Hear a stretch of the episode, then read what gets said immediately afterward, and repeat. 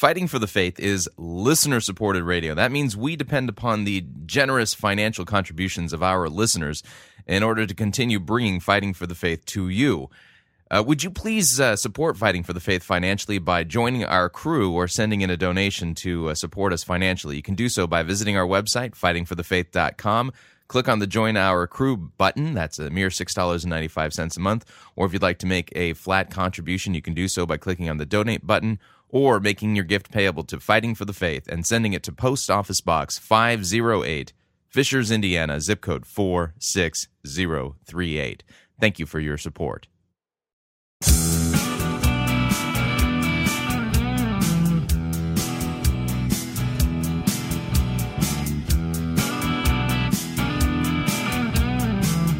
It's time for another edition of Fighting for the Faith. Tuesday, February 8th, 2011. Now, as odd as this is going to sound, today we're doing our light version for the week. I have personal reasons, but the other part of it is, is I want to build on this uh, lecture later in the week, so I want to get this out earlier. Details forthcoming.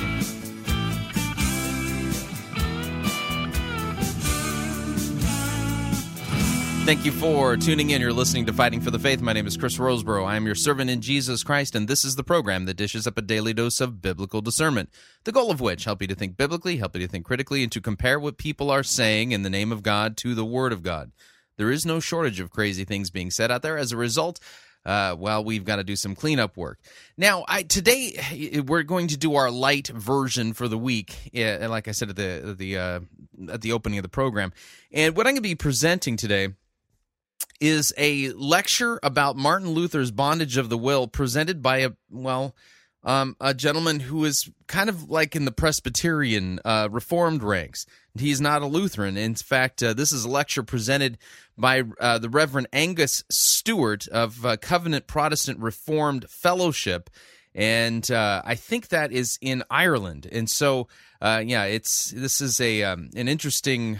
let me let me check something real quick here. Let me make sure I. I've got the the map coordinates correct about this. Yeah, Northern Ireland, um, Antrim in Northern Ireland. Uh, the Reverend Angus Stewart of uh, Covenant Protestant Reformed Church. The name of his lecture, by the way, is entitled uh, "The Bondage of the Will Was Martin Luther Right." And it's a fascinating lecture. It's very well done. And there's things in this lecture that I want to build on later in the week. So that's one of the reasons I'm getting it out early. So uh, what we're going to do here is I'm going to play the lecture. I'm going to pause partway through, pay some bills, and you know, so it'll be broken up into two parts. But uh, you know, it was a one part thing, and it's it's just really fascinating, very well done, and interesting to hear somebody who's not a Lutheran talking about Luther's uh, bondage of the will. And uh, the, the, idea here is is that uh, the um, the the uh, Calvinists and the Lutherans are in agreement on the bondage of the will and you know they call it total depravity we call it original sin. It's pretty much the same thing. Anyway uh, without any further ado here is the reverend angus stewart on his lecture the bondage of the will was martin luther right? The 16th century reformation was the greatest work we believe of the ascended christ in the history of his new testament church. The greatest figure of the 16th century Reformation, excepting perhaps John Calvin, was Martin Luther.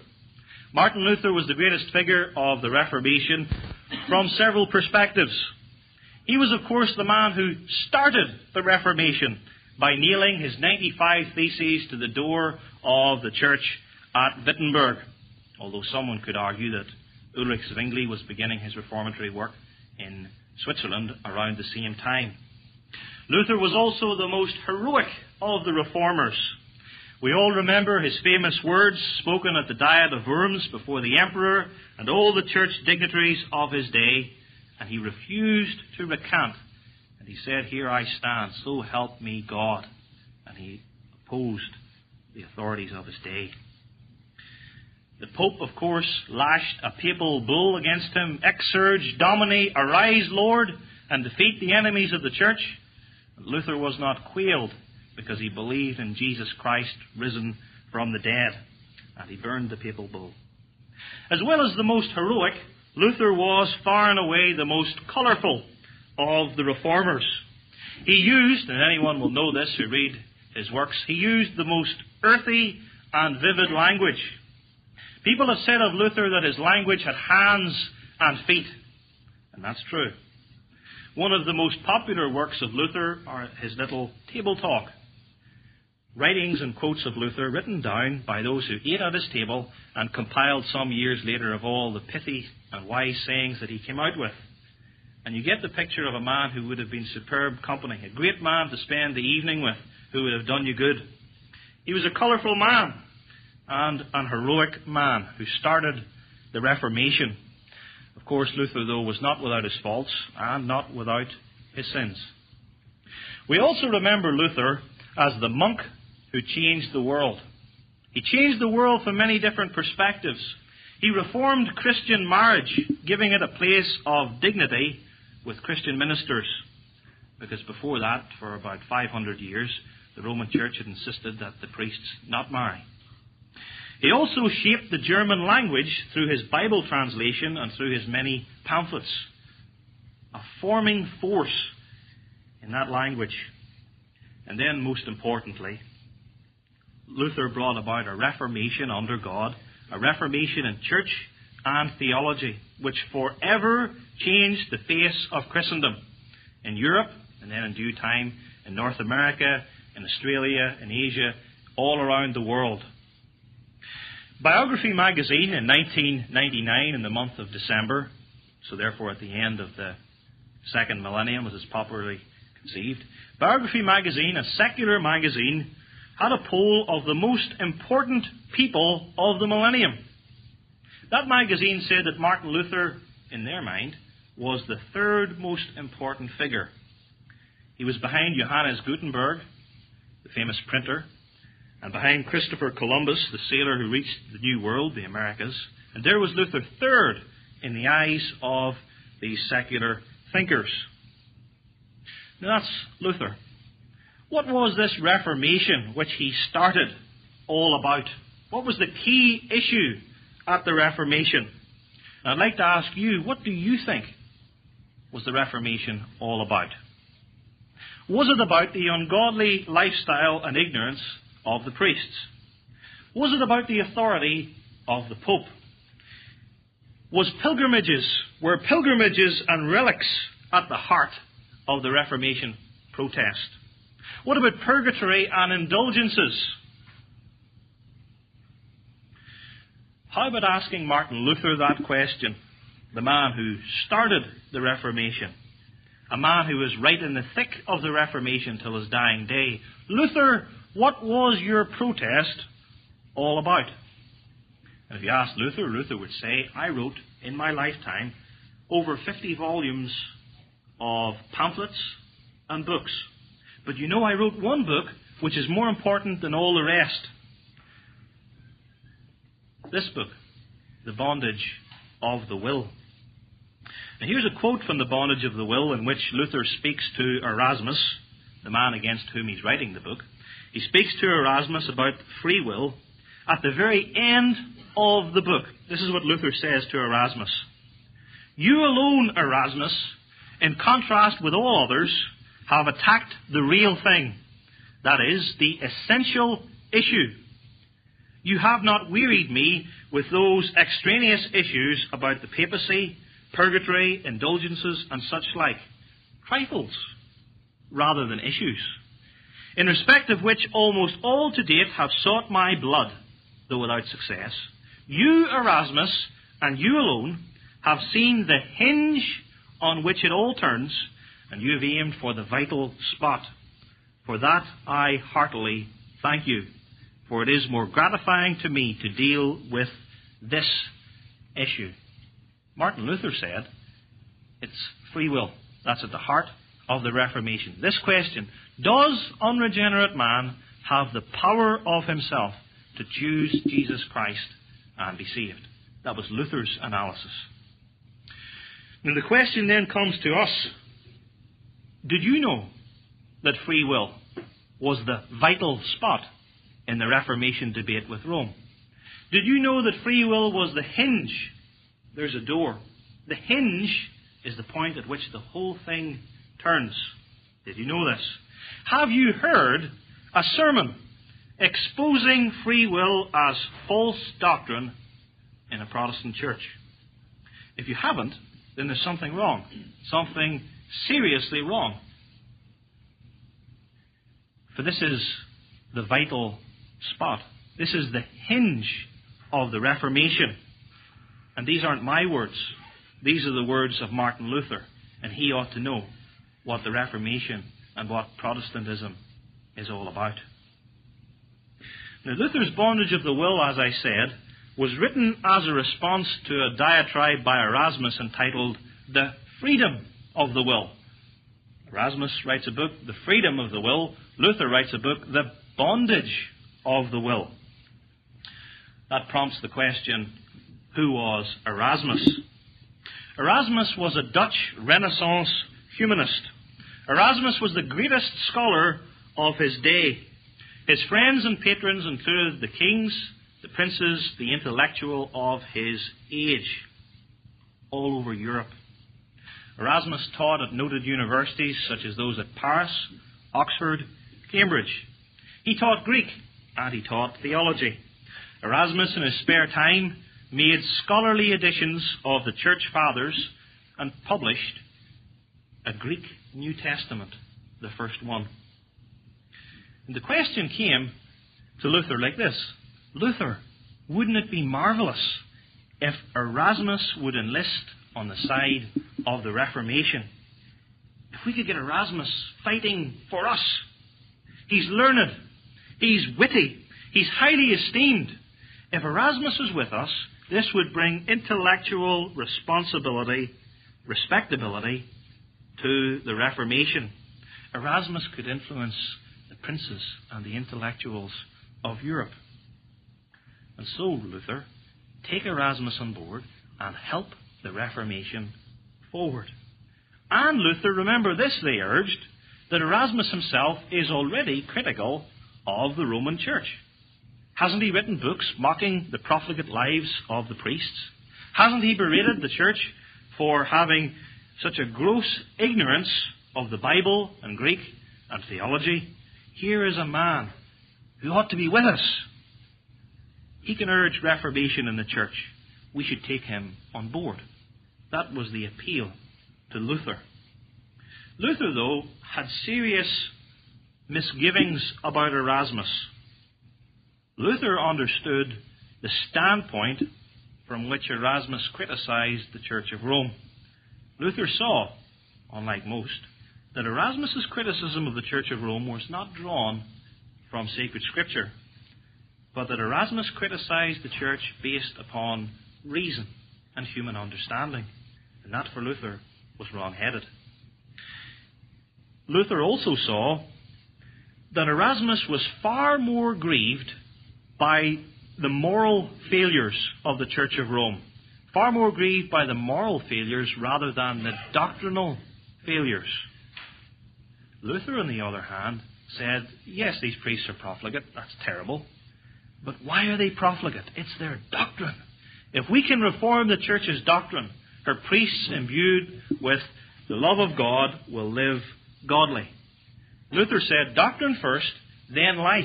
Erasmus said, life first, and then. But he never shouted it, he only whispered it. Luther, too, could see that Erasmus's criticism, not based on Scripture, but based upon natural understanding, Erasmus's criticisms more interested in the practical lives and profligacy of the priests, being wrong, would mean that Erasmus ultimately would be a coward. Luther viewed Erasmus as a coward. Erasmus, you see, liked respectability. Erasmus wanted to maintain the approval of the scholars and the cardinals in the church. And so when Erasmus criticized the church, he criticized her priests, Sometimes he even mocked them. But he would never criticize them too severely, and especially at the cardinal doctrinal points.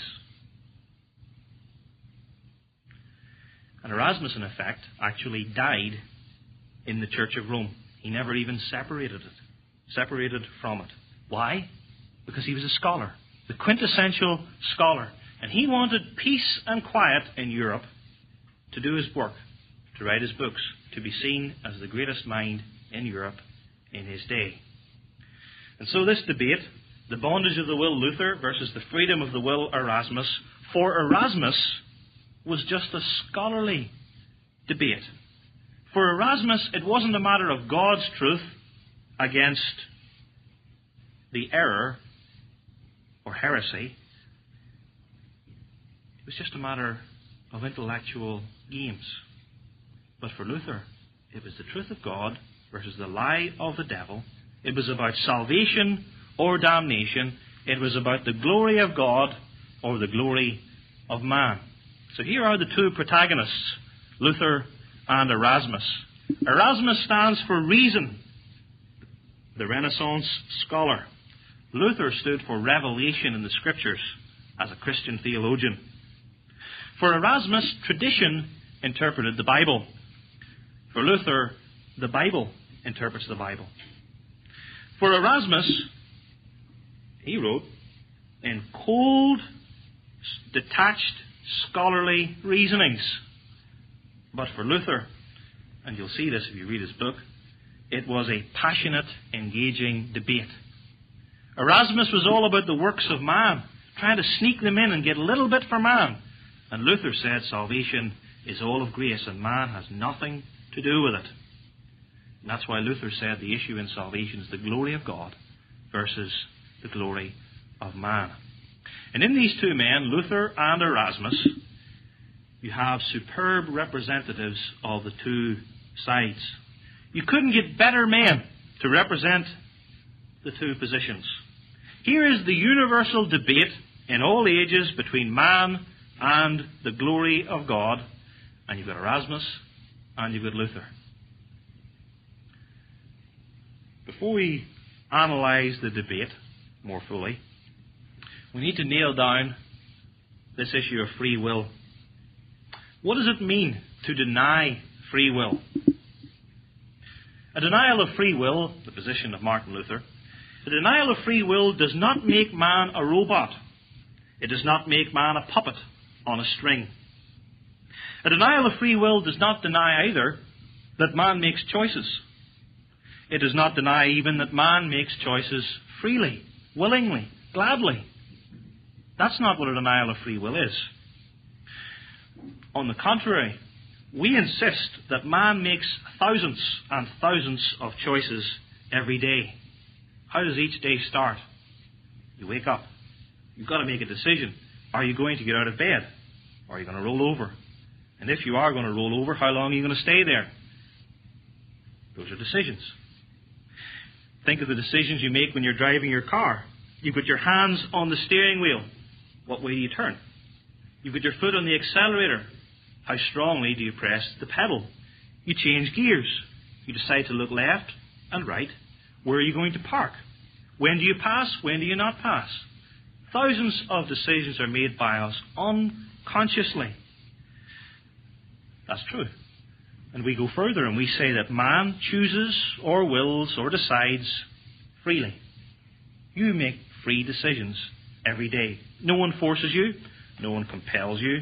No one puts a gun to your head ordinarily and says, You've got to come to this meeting, for example. But you chose, and you chose freely. And now we need to draw it even tighter.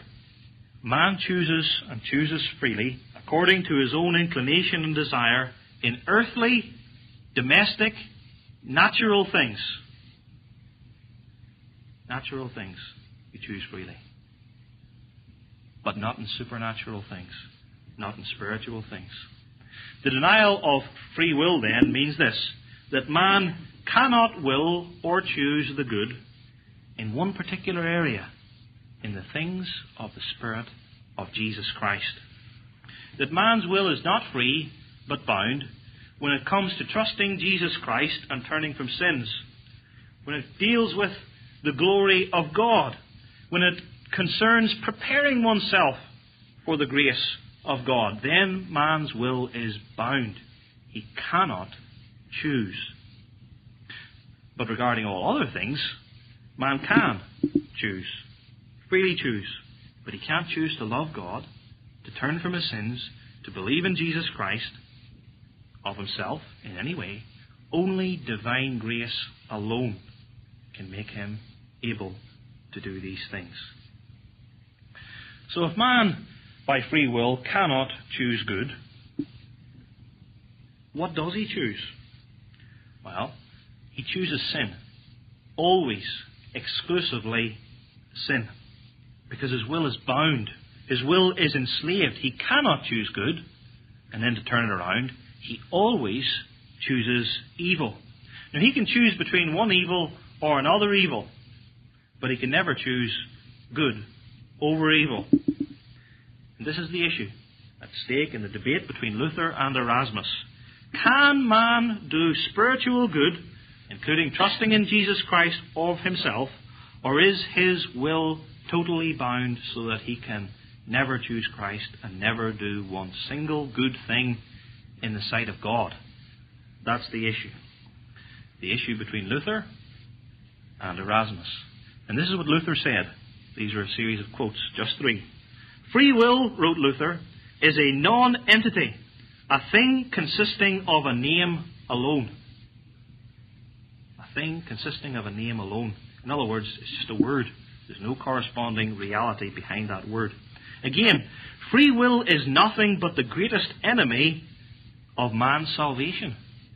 Free will is the greatest enemy of man's salvation. That's something coming from Luther. You'd have thought he'd have said the Pope. But no, it's free will. The doctrine of Jesus Christ, he says in another place, contradicts the doctrine of free will. One or the other, Jesus Christ or free will, not free will and Christ. That's what Luther said. What do you think about free will? Now, in his work, Luther refutes the arguments of Erasmus. Erasmus wrote his book, The Freedom of the Will, first, and Luther responds. Now, I'm not going to go through Luther's arguments one by one. Rather, I'm going to summarize Luther's arguments against Erasmus and then add a little additional material according to an order of my own choosing. Romans 3. That's why we read this passage. Romans 3, verses 10 and following. There is none righteous, no, not one.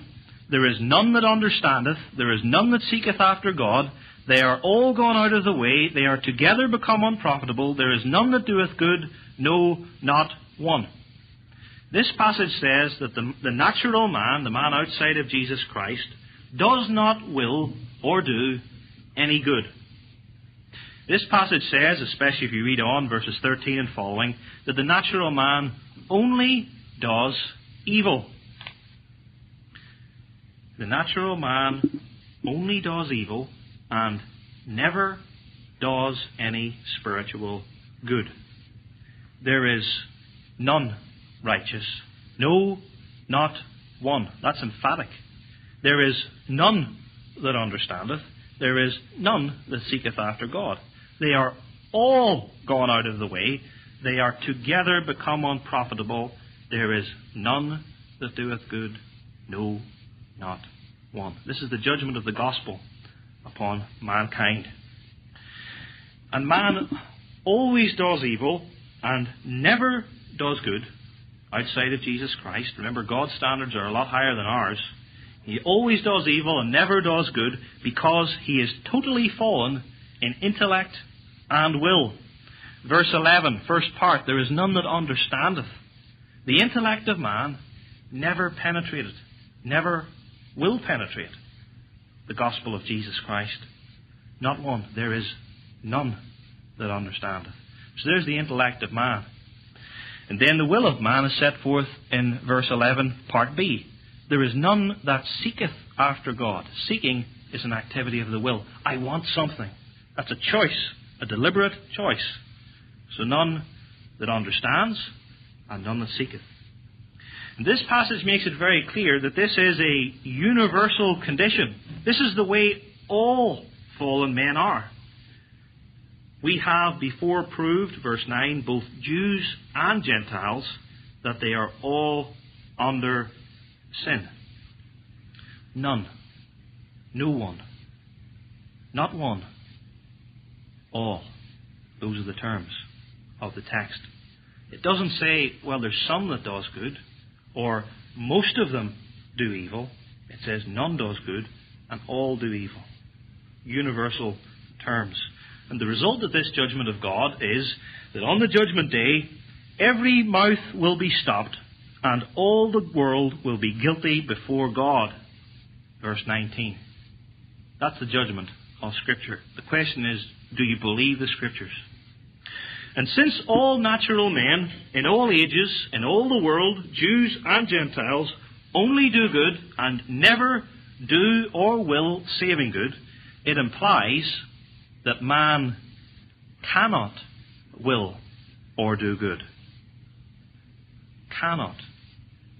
Cannot takes us into the realm of ability.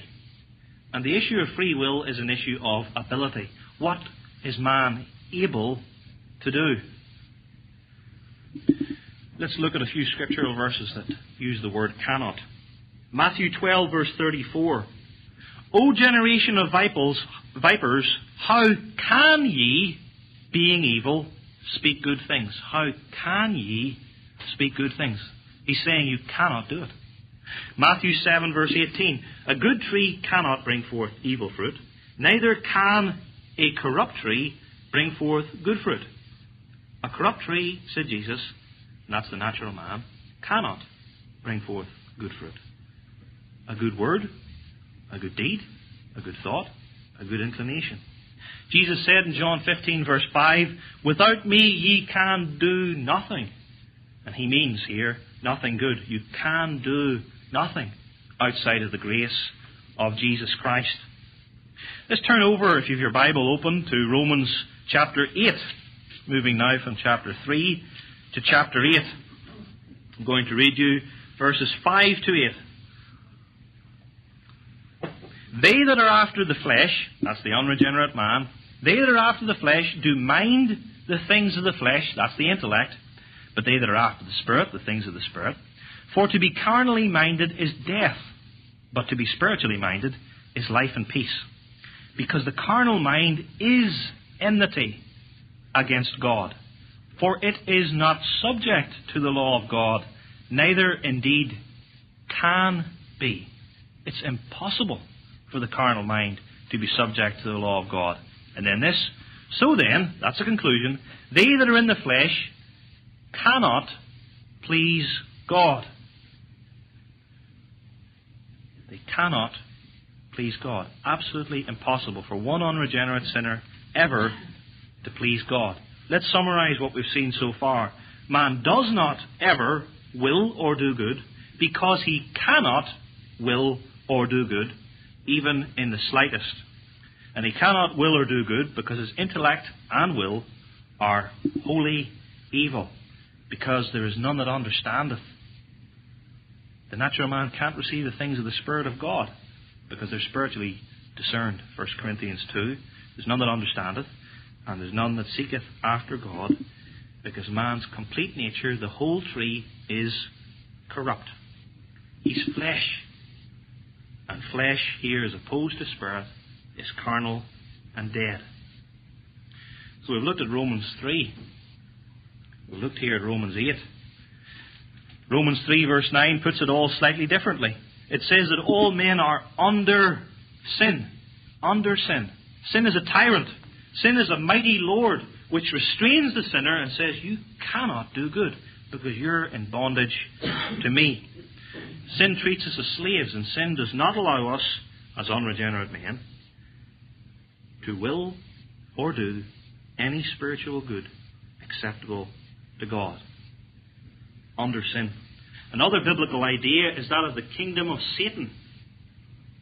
So we're under the rule or dominion of the prince of the power of the air. We're his willing slaves. And one of the things that Satan says to those who are his captives, you're not allowed free will. You're my slave, and you will not come to Jesus Christ because your heart is in my hand. I have you because we're sinners. That's what it means to be a sinner. Romans 14, verse 23 says, Whatsoever is not of faith is sin. Whatsoever is not of faith is sin. An unbeliever, by definition, does not have faith. Whatsoever is not of faith is sin. Unbelievers, by definition, do not have faith. Therefore, everything that they do is sin. You can't break that logic. God sees it all as filthy and impure. Now, free will, allegedly, is a certain good thing. But whatsoever is not of faith is sin. Man's a sinner. He doesn't have faith. He has no room for anything that pleases God. And so free will is, as Luther says, an empty name. There's no corresponding reality with free will. All right, we're going to pause the lecture for just a few moments, pay uh, pay a couple bills. Um, if you would like to email me regarding anything you've heard on this edition or any previous editions of Fighting for the Faith, you can do so. My email address, talkback at fightingforthefaith.com, or you can ask to be my friend on Facebook. It's facebook.com forward slash pirate Christian, or you can follow me on Twitter. My name there, Pirate Christian. We'll be right back.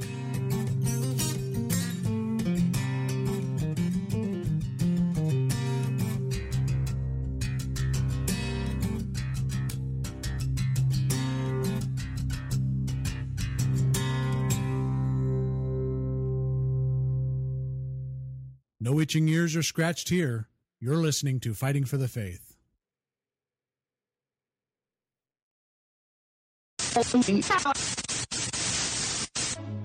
You're listening to Pirate Christian Radio. We'll be taking your false doctrine now.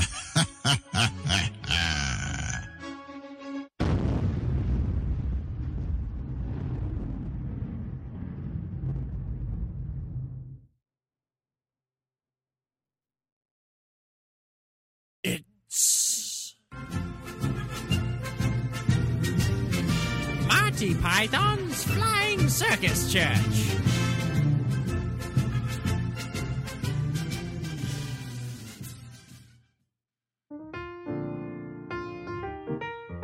Welcome to Build a God. How can I help you? Hi, I've got this Build a God certificate from a fellow coworker, and I came to check it out. Oh, that's nice of your friend. You must be excited. Well, uh, what exactly are we doing here? Oh, you silly man. We're building your very own deity. I don't feel comfortable doing this. Seems sort of like blasphemy. Oh, don't be silly. Everyone does this. Let me help you. First off, you decide whether your God is male, female, or unisex. Well, the Bible talks about the Father, the Son, and the Holy Spirit. And it also says that Jesus was circumcised on the eighth day, so he has to be male. You? Okay. Next, we have to define the attributes of your God, like whether he's loving, kind, or compassionate. Well, in the Bible, God is just, he's merciful, he's righteous, and he's wrathful, all at the same time. Okay, then. Well, what is your God's take on sin? He fully condemns it. It's pretty obvious what God thinks of sin. For the wages of sin is death, but the gift of God is eternal life. Humanity's only hope is in the blood Jesus shed on the cross. Are you saying your God doesn't accept gays? Don't think so. God destroyed Sodom and Gomorrah with hellfire and brimstone because of it. I don't think he has a very high opinion of it. C- could you excuse me for one moment? Sure.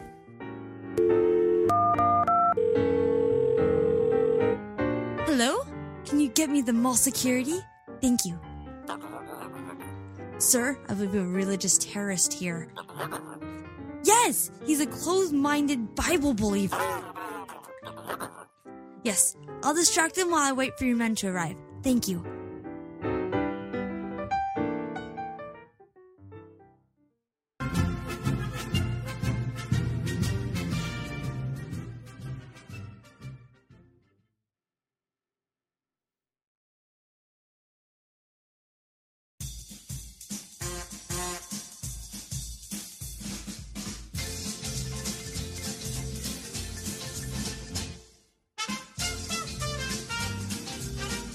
Keep more of your money in your pocket. Hi, Chris Rosebrough here. If you're planning to travel anytime in the near future, then don't pay more for airfare, hotel rooms, or rental cars than you need to. Longtime Pirate Christian Radio featured advertiser Cheap O Air can save you a Tijuana taxi load of money on all of your travel needs. Plus, CheapOair has a seasonal promotional code for all of our listeners that will save you an additional $10 off of CheapOair's already low prices. Visit piratechristianradio.com forward slash cheap, write down the promo code, and then click on the banner and then book your travel today. Again, that's piratechristianradio.com forward slash cheap.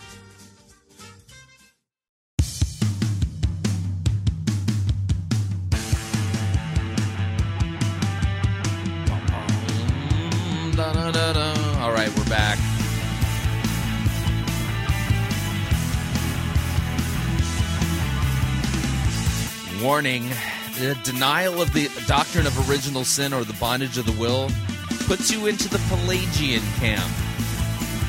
Es no bueno. Just a reminder Fighting for the Faith is listener supported radio. That means we depend upon you, your generous gifts, financial contributions in order to continue bringing this important radio outreach to you as well as to the world.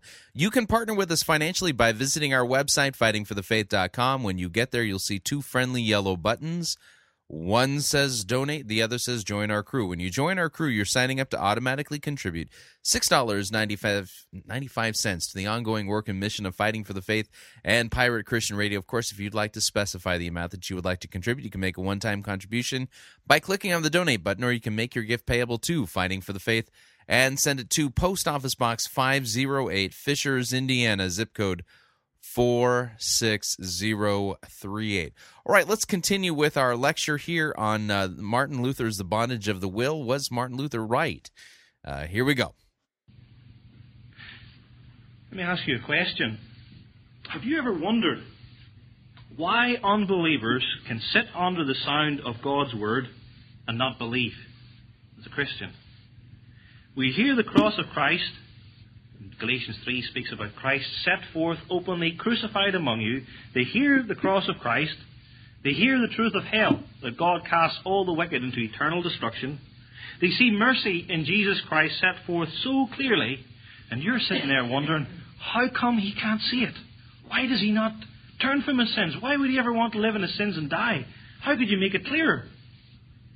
Why can't they see it? Well, the Bible says there's a reason. The Bible uses words like blind, deaf, dumb, dead. Or Romans 3, there is none that seeketh after God. If there was, on the other hand, such a thing as free will, then convincing preaching would persuade some. But it doesn't. Because everyone who comes to Christ truly confesses that it wasn't of me, God turned me because I never would have turned. I didn't find it within me. I couldn't come. And God worked in my heart so that I believed. This denial of free will explains how the gospel is preached and not all believe. Now, Erasmus, of course, did not hold this. And Erasmus had many, many arguments against the truth of the bound will. His first argument is that Scripture is not clear. Scripture is not clear on this issue of free will. Luther has many ways of uh, answering Erasmus. One of the ways in which he answers Erasmus, he says, Now hold on, Erasmus. You've written a book in defense of free will, and you hold that the Bible isn't clear whether or not there is a free will. Catch yourself on. You can't have it both ways. You can't say the Bible teaches free will and the Bible's unclear. You can only have it one way. Luther then says if you say that the Scriptures are unclear, Erasmus, it's because the Scripture is unclear to you. The Scripture is unclear to you, Erasmus, because you bring presuppositions to the Scriptures which are contrary to the Scriptures, which don't agree with the Scriptures, and you want to read the Scriptures in the light of your framework, and of course to you it's going to be unclear. Erasmus is going to read Romans 3 or Romans 8, the passage we read. What's he going to say? Oh, that passage is unclear. I don't know what that means. Because he doesn't want it to, to mean what it does mean, and so it condemns him. Luther sets forth clearly, though, that the Scripture is clear. The Scripture is the clearest book in all the world. I'll tell you why that is. Think for a minute of an image for clarity from the natural world. What would you say is the picture of clarity in the natural world? I think there only is one answer to that. It's light. Light is as clear a thing as you can get. But when the Scriptures tell us about themselves, they say that the Scriptures are light. Thy word is a lamp unto my feet and a light unto my path. The Scriptures are light. 2 Peter 1 says that the Scriptures are a light which shineth in a dark place. In other words, the whole world is darkness, with thick darkness, not a shred of light in it, spiritually. And there's one book that alone brings light into the world. It's the Scriptures. They are a light in a dark place. Luther held, rightly too, that the article of faith of the bound will is as clearly taught in the Bible as all the other doctrines. The doctrine of creation, the doctrine of the Trinity, the doctrine of the atoning blood of Jesus Christ. All those doctrines are as clear as the doctrine of the bound will. And I ask you, if we're talking about the clarity of Scripture, what does this verse mean? There is none that seeketh after God. If that doesn't mean that no one ever chose Christ of themselves, what does it mean? What must it mean? It can mean nothing else. That verse is crystal clear, and that's just one of them. And this is what we have today. Bring someone the scriptures, and they'll say, just like Erasmus, you're trying to convince me that man's in bondage to sin, that he doesn't have free will. That's just your interpretation. That's just your view. And whenever someone says that's just your interpretation, he's making a statement about the Bible. He's saying that the Bible isn't clear. You could take the Bible one way, or you could take it another way. It's all a matter of interpretation. But of course, it's not. Indeed, men interpret it differently. The Scriptures themselves are clear, but some men come to the Scriptures as darkness, and they twist the Scriptures, as Peter says, to their own destruction. So there was an argument upon the base, upon the nature of the Scripture, in which Erasmus said the Bible's not clear, and Luther and, and the whole of the Reformed faith set forth the perspicuity of Scripture. That's an article of faith for all Protestants that the Bible is clear. It tells us the truth of God clearly, the doctrines of salvation. There may be individual passages you don't know what some verses mean, but the main doctrines, the doctrines of the faith, are clear, are clear crystal clear. Then there was another argument which Erasmus brought up. He argued from the church fathers.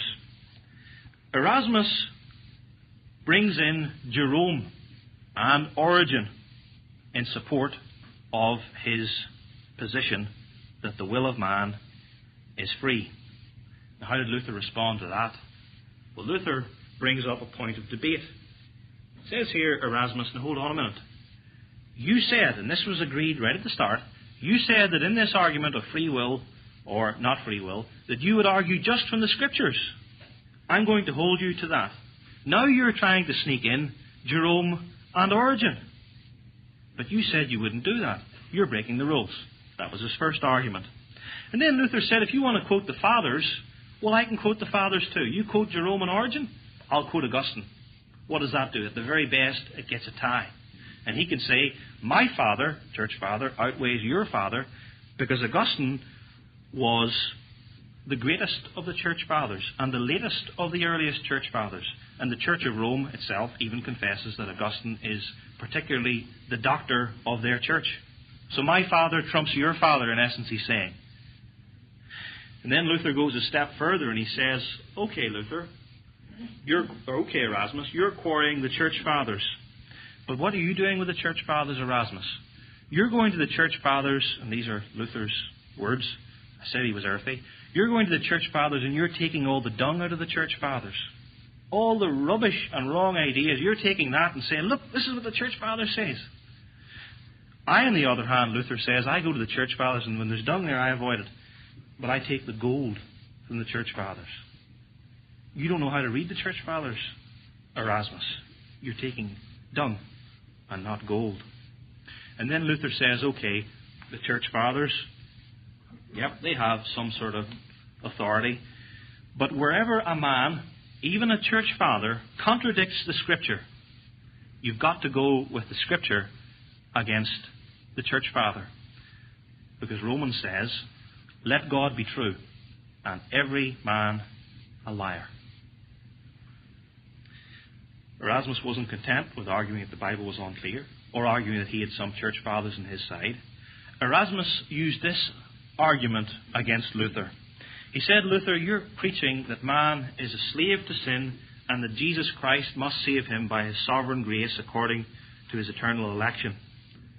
And you know all this does, Luther? It brings civil unrest. People are falling out. It's happening in Germany, it's happening in Holland, it's happening in France, in England, across the continent, people are falling out. There is civil unrest. Luther, let the truth go. Don't argue so much about it. And Luther, Luther agrees, yes, that is true. There has been civil unrest in Europe because of the message which I teach. But Luther says, on the other hand, the gospel is still a message of God's truth. And think, where has the civil unrest come from? It didn't come from the wicked deeds of the believers. Because the believer, he's a sinner. And then the truth comes, and the truth made him better. So now the believer keeps the Ten Commandments imperfectly, but still to some degree by God's grace. He keeps the Ten Commandments. Now he's able for the first time to love God and his neighbour that the Bible itself tells him as a member of Christ's spiritual kingdom that he's not to fight, that the kingdom of God is not advanced by the sword, that on the other hand the Christian is taught forbearance, to avoid all manner of vengeance, and to turn the other cheek. So if there are rows and fights in Europe over the gospel, it's not the fault of the believer because the gospel made him better. Now, who did start the fights? The unbelievers brought the unrest. That's what Luther said. The unbelievers brought the unrest because they are evil already in their hearts. Then the gospel comes to them, and they hate the gospel, they rail against it, and they persecute the righteous. And what happened at the time of the Reformation? A papal bull comes forth condemning Luther as a heretic. Martyrs are burnt at the stake. And then Luther points too to the Bible. Didn't Jesus Christ cause a certain amount of civil unrest? And didn't they crucify him? Or to move from Christ to Paul in the Acts of the Apostles and his epistles? Was he not persecuted right across Europe and the Middle East?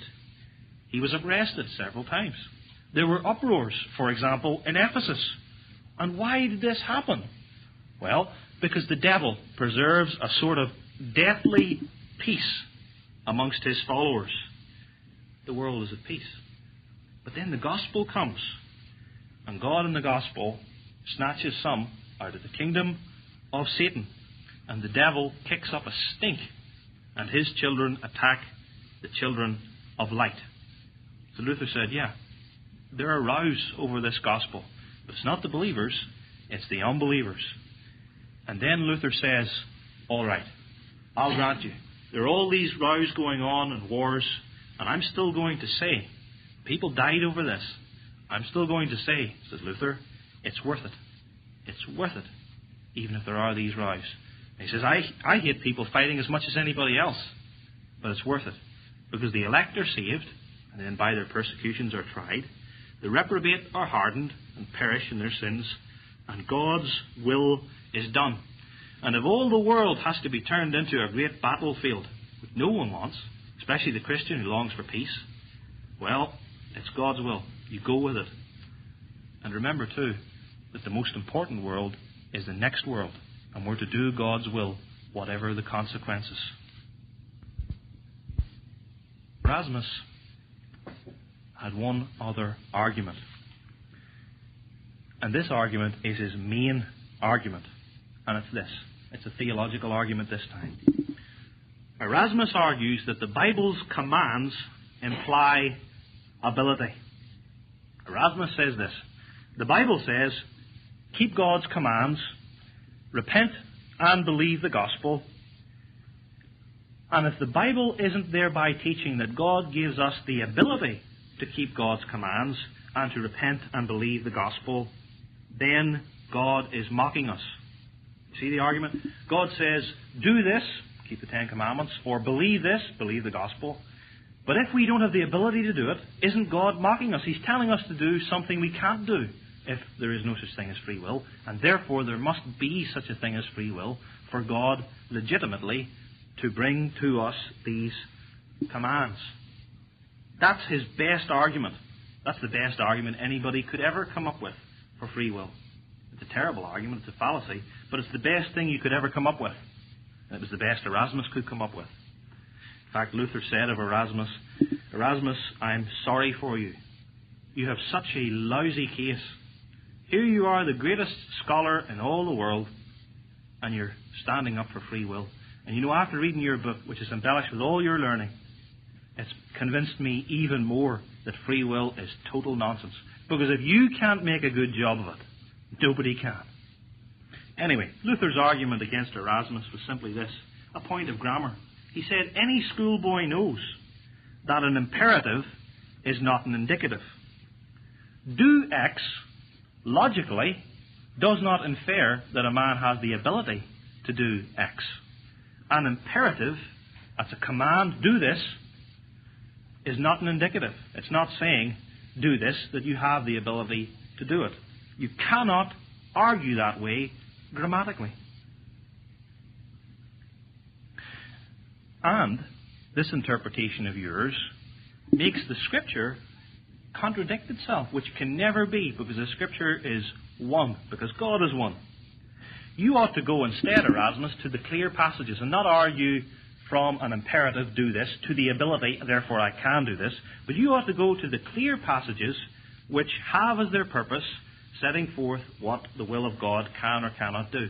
Go to a passage like this, Erasmus. There is none that seeketh after God. Or, they that are in the flesh cannot please God. Go to those passages, Erasmus. And then Luther says, Erasmus, if your argument was true, your argument would prove too much. Your argument wouldn't prove that man has a little bit of free will that can finally make the, the last step to salvation. Your argument, Erasmus, would prove that free will can do everything. If the commandment keep if the commandment love God and love your neighbour implies that man has the ability to love God and love his neighbour, well then free will can do everything. And then there's no need for the cross of Jesus Christ. There's no need for the work of the Holy Spirit. And you yourself, Erasmus, though, have said that free will is only a little thing. But is it a little thing that can keep all the commandments of God and love God with heart, soul, strength, and mind? Your position, Erasmus, is contradictory. Contradicts itself, contradicts the Scriptures. And then think about it, Erasmus. Can anybody really obey the commands of Scripture? Love the Lord thy God with all thy heart, soul, strength, and mind, and love your neighbour as yourself. Can anybody obey that? Can you obey that of yourself? Can you obey that with one ounce of your own spiritual strength outside of Jesus Christ? No one can do that. Or, here's another command of God, Matthew 5.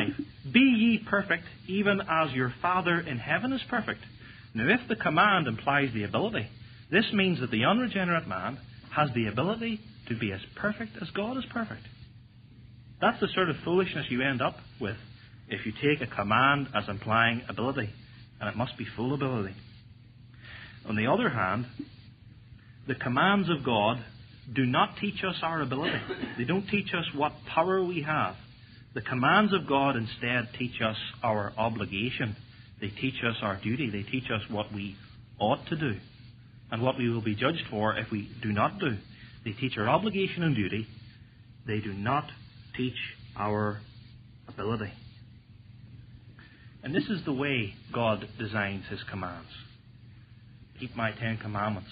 Love your neighbour the believer tries to do this and he soon learns, I can't do it. How am I going to love my neighbour? I'm sinful. I don't find it within me.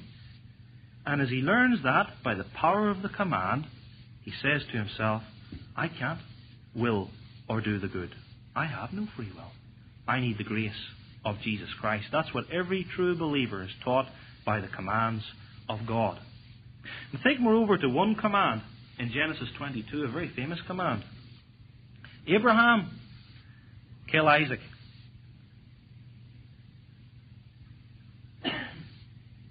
God's purpose wasn't even to have him do it. God's purpose was to test his faith. And that's the commands of God to the unregenerate, telling a man what he ought to do. They're not designed to tell him that he has the power to do it. They're designed to show him, by thinking about the command, that he really can't do it at all. The law, as Paul says, is our schoolmaster to lead us on to Christ. The law says, do this. We see, we can't do it. God have mercy on me, a sinner. And we turn to Jesus Christ alone. Luther, in exploding the fallacies of Erasmus, understood Erasmus's basic problem. Erasmus's problem ran deep. Erasmus's problem lay in his total misunderstanding of the nature of Christianity. Erasmus believed that Christianity was a non doctrinal religion. That Christianity does not consist in assertions. Christianity, according to Erasmus, is moral and ethical. It has to do with simply how you live. It doesn't tell you the truth about God. It's all about being a good person. It's all about, in today's terminology, just being nice. That's what he thinks Christianity is. So everybody does the best that they can. And then God helps those who help themselves. That's Erasmus's religion. Because Erasmus didn't understand the gospel. Erasmus didn't understand himself as a sinner who was lost and undone under sin. Erasmus's heart never cried out, God have mercy upon me, the sinner. He never said, O wretched man that I am, who shall deliver me from the body of this death? He was a stranger to true spiritual religion. And Luther, in combating Erasmus's error, heresy of free will, dealt with the grander issues too. He said, first of all, that Christianity is, most basically, our religion of truth. Luther's word was this assertions. Christianity consists of assertions. God is Lord. Jesus Christ died for the sins of his people. Those are assertions. Grace is everything in the salvation of the sinner. And that's why God revealed himself to us in a book. 66 books. Books contain indicatives, statements, stories, telling us the truth. Assertions. This is the way it is. This is who God is. This is who Jesus Christ is. Christianity consists of assertions. The believer, the Christian, receives all these things as truth by faith. And by the grace of God, known by faith, we live and obey God with a spiritual, supernatural, heavenly life. That's the gospel. So now you see why the bondage of the will is the hinge, the hinge upon which the whole controversy turns. Consider this doctrinally. If someone says that man is totally depraved, if he confesses the great orthodox Christian doctrine of original sin that man is born guilty in Adam and fallen and depraved, but if he holds to free will, he really doesn't hold original sin and total depravity. He just pays lip service to it because he sneaks in this doctrine of free will and under, under overthrows the whole doctrine. Think of another truth of the gospel justification by faith alone. But if this righteousness of Jesus Christ is received by your works, by your good work of, of, of free will, and you're deciding to believe of yourself, well then, it's justification by faith and works.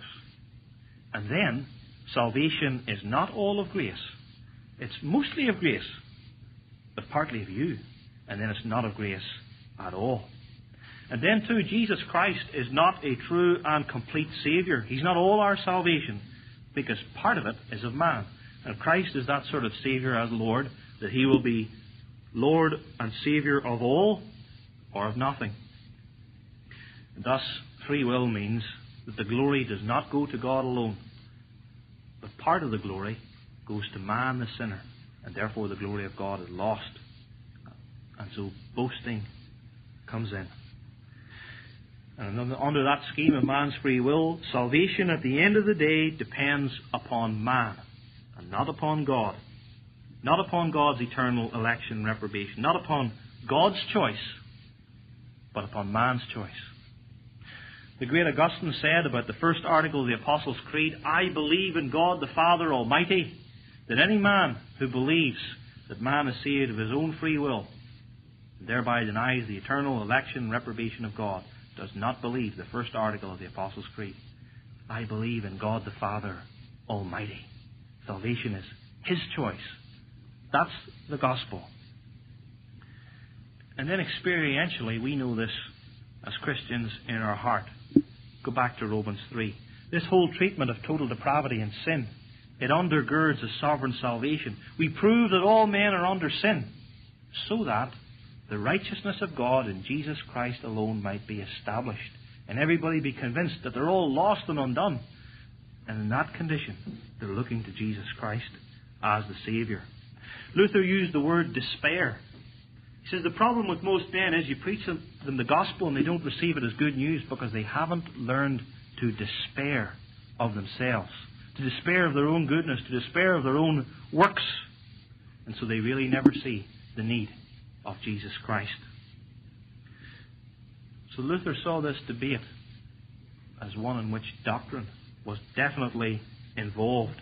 Fundamental, necessary Christian doctrine. And free will is an article of the Christian faith, the opposition to it, every bit as much as the doctrine of the Christian Trinity.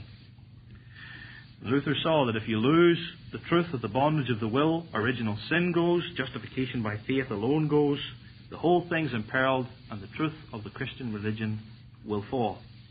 Doctrinally, lose the truth of the bound will, Christianity comes apart at the seams. And more personally and experientially, Luther saw that salvation is the issue. The question is to you what are you depending upon? How do you acquire standing before God? Is it your works? Is it your free will? Is it anything you do? If it is, then you are not a Christian. You do not believe in Jesus Christ, and you are under the wrath of God. Because Christianity teaches that Jesus Christ is a true and complete salvation, and that salvation is all of grace. And this is Protestantism. This is the Protestant consensus. The little sheet that was handed out at the start contains references to several creeds. At the, at the top of the page, we have the Westminster Confession of Faith. Article 3 of chapter 9. Man by his fall into a state of sin hath wholly lost all ability of will to any spiritual good accompanying salvation, so as a natural man being altogether averse from that which is good, and dead in sin, is not able by his own strength to convert himself or to prepare himself thereunto. Every Presbyterian church ought to be a sworn foe of free will. Moreover, the Westminster Confession of Faith at this point is taken up by the Baptist Confession of Faith of 1689 and the Savoy Declaration of the Congregational Churches. Therefore, all Presbyterian, Congregational, and Baptist churches ought to oppose free will as a deadly heresy. And I've cited there too some texts quoted by the Westminster Confession against free will. So ministers in Presbyterian, Baptist, and Congregationalist churches should hunt free will as an error from hell. The 39 articles at the very bottom of the page is the creed of the Church of England and thence the Church of Ireland. And it says the condition of man after the fall of Adam is such that he cannot turn and prepare himself by his own natural strength and works to faith and calling upon God. Wherefore we have no power to do good to do good works pleasant and acceptable to God without the grace of God by Christ preventing us, that we may have a good will and working with us when we have that goodwill. Same teaching of the Anglican Church. The Heidelberg Catechism, uh, the German Creed. Are we then so corrupt that we are wholly incapable of doing any good and inclined to all wickedness? Indeed, we are, except we are regenerated by the Spirit of God. The Belgic Confession teaches the same thing. The Canons of Dort, um, the original of the Five Points of Calvinism, teaches the same thing. The Protestant creeds, apart now from Methodism, which isn't really Protestant, the Protestant creeds are all diametrically opposed to free will as a heresy from the Church of Rome. The Reformers taught the same thing. Here's John Calvin. The Papists hold that man, through his own free will, returns to God. And on this point is our greatest contest with them at this day. The greatest conflict of the Church of Rome, Calvin says, is free will, just like Luther. Here's John Knox. This is a mighty quote from the Scottish Reformer. The general consent of all that sect is that God, by his foreknowledge, counsel, and wisdom, has no assured election, neither yet any certain reprobation, but that every man may elect or reprobate himself by his own free will, which, which he has, say they, to do good or evil. And then Knox delivers this damning indictment. All these things are forged by their own brains, and polished by the finest of their wits, when yet in very deed they are but the rotten heresies of Pelagius long ago confuted by Augustine. Spurgeon, I will go as far as Martin Luther when he says, If any man ascribes anything of salvation, even the very least thing, to the free will of man, he knows nothing of grace and has not learned Jesus Christ rightly. Free will doctrine. What does it? It magnifies man into God it declares God's purposes a nullity, since they cannot be carried out unless men are willing. It makes God's will a waiting servant to the will of man, and the whole covenant of grace dependent on, on human action. Denying election on the ground of injustice, it holds God to be a debtor to sinners. Luther, Zwingli, Calvin, we've quoted him. Calvin wrote a whole book on the subject, The Bondage and Liberation of the Will. Knox, they all held that free will is an idol as dangerous an idol as a statue to some pagan god or some of the Christian saints. The Puritans, Jonathan Edwards, who wrote a book against it as well, the great divines of, of Princeton, the great giants before the Reformation, probably the two greatest of them, Augustine and John Wycliffe, opposed it. Spurgeon, the Prince of Preachers, as we read there, opposed it. He had a famous sermon entitled Free Will a Slave. William Tyndale, the great Bible translator, was burned at the stake in Vilvoorde near Brussels in 1535 because of several things. And one of them was that he denied free will, and therefore they burnt him. This doctrine, the bondage of the will, is at the heart of the Reformation. Free will is the position of Rome, always has been, always will be. And this is why so many Protestant churches are going back to Rome, because they do not believe the gospel of Jesus Christ and they're united with Rome on this hinge, the free will of man. And so they go back because they don't have the faith of Jesus Christ. This doctrine is a fundamental article of the faith. You must hold this to confess the truth of Jesus Christ, that the will of God is bound. And this doctrine, being part of the Bible, a prominent part too, part of the Protestant creeds, must be preached often, insistently, antithetically, so that the people of God who hear the preaching of the gospel know that this is heresy to be shunned with all the heart. And it must be believed. Believed by you, believed by your children, for the glory of God in Jesus Christ. Amen. Well, there you go. Fantastic lecture. Good stuff. You know, so much I have to agree with there. I thought that was very well done. Yeah, and I, I wanted to get this out early this week because, like I said, I'm going to build on some of these themes later in the week. So, anyway, would uh, love to get your feedback as to what you thought of the lecture. If you would like to uh, contact me and uh, send me your feedback, you can do so by emailing me at talkback at fightingforthefaith.com or you can ask to be my friend on Facebook. It's facebook.com forward slash pirate Christian, or you can follow me on Twitter. My name there, Pirate Christian. Just a reminder Fighting for the Faith is listener supported radio. Visit our website, click on one of the buttons, fill it all out. We truly can use your help. Till tomorrow, may God richly bless you in the grace and mercy won by Jesus Christ and his vicarious death on the cross for all of your sins. Amen.